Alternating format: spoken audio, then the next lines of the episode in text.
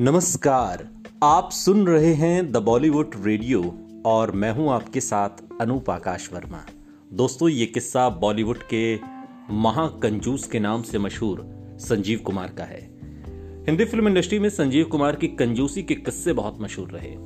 ये माना जाता रहा कि इंडस्ट्री में अगर कोई महाकंजूस है तो वो संजीव कुमार हैं। लेकिन आपको जानकर हैरानी होगी कि उन्हीं संजीव कुमार जिनको महाकंजूस कहा गया उनके तकरीबन 100 करोड़ रुपए ये हिंदी फ़िल्म इंडस्ट्री डकार गई। जी।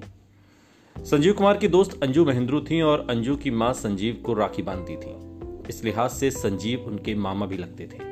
हालाँकि संजीव को वो दोस्त ज़्यादा मानती थी और एक इंटरव्यू में अंजू ने संजीव से जुड़ी कई राज बताए थे। संजीव बी की फ़िल्मों से शुरुआत करते हुए अपनी एक्टिंग के बल पर मल्टी स्टारर फ़िल्मों तक पहुँचे थे। और बाद में उनका स्टार्डम इतना बढ़ा कि सबसे ज़्यादा फ़ीस लेने वाले एक्टर बन गए। 1970 में प्रदर्शित खिलौना और साल 1972 में आई फ़िल्म कोशिश ने उन्हें बॉलीवुड में ऊंचाइयों पर पहुँचा दिया। एक रिपोर्ट के मुताबिक, संजीव कुमार को लेकर शराब की लत के साथ साथ कंजूस होना और महिला मित्रों पर भरोसा नहीं करने वाला माना जाता था। इस तरह की बातें इंडस्ट्री में हुआ करती थी। कंजूसी की एक वजह यह भी थी कि वो बेहद सामान्य कपड़े पहनना पसंद करते थे और पहनते भी थे। दान बिल्कुल नहीं करते थे, डोनेशन से वो पीछे हटते थे।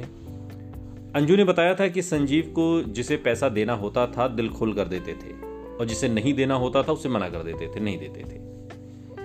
संजीव कुमार के सेक्रेटरी थे जमुना दास और जमुना दास ने उनकी मौत के बाद डायरी खोलकर परिवार को बताया था कि संजीव से उनके दोस्त, अभिनेता और निर्माता निर्देशकों ने तकरीबन एक सौ करोड़ रुपए, यानी कि चौरानवे लाख छत्तीस हज़ार के करीब जो रुपए थे, वो लिए हुए थे और उसे लौटाया तक नहीं, किसी ने भी नहीं। हनीफ जावेरी ने अपनी किताब में इस बात का ज़िक्र किया है कि संजीव के निधन के बाद रुपए लौटाने वालों में केवल बोनी कपूर थे, जबकि उनके परिवार को पता भी नहीं था कि बोनी ने संजीव कुमार से पैसा लिया है।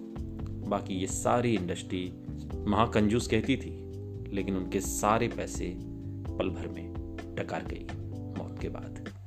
सुनते रहिए द बॉलीवुड रेडियो, सुनता है सारा इंडिया।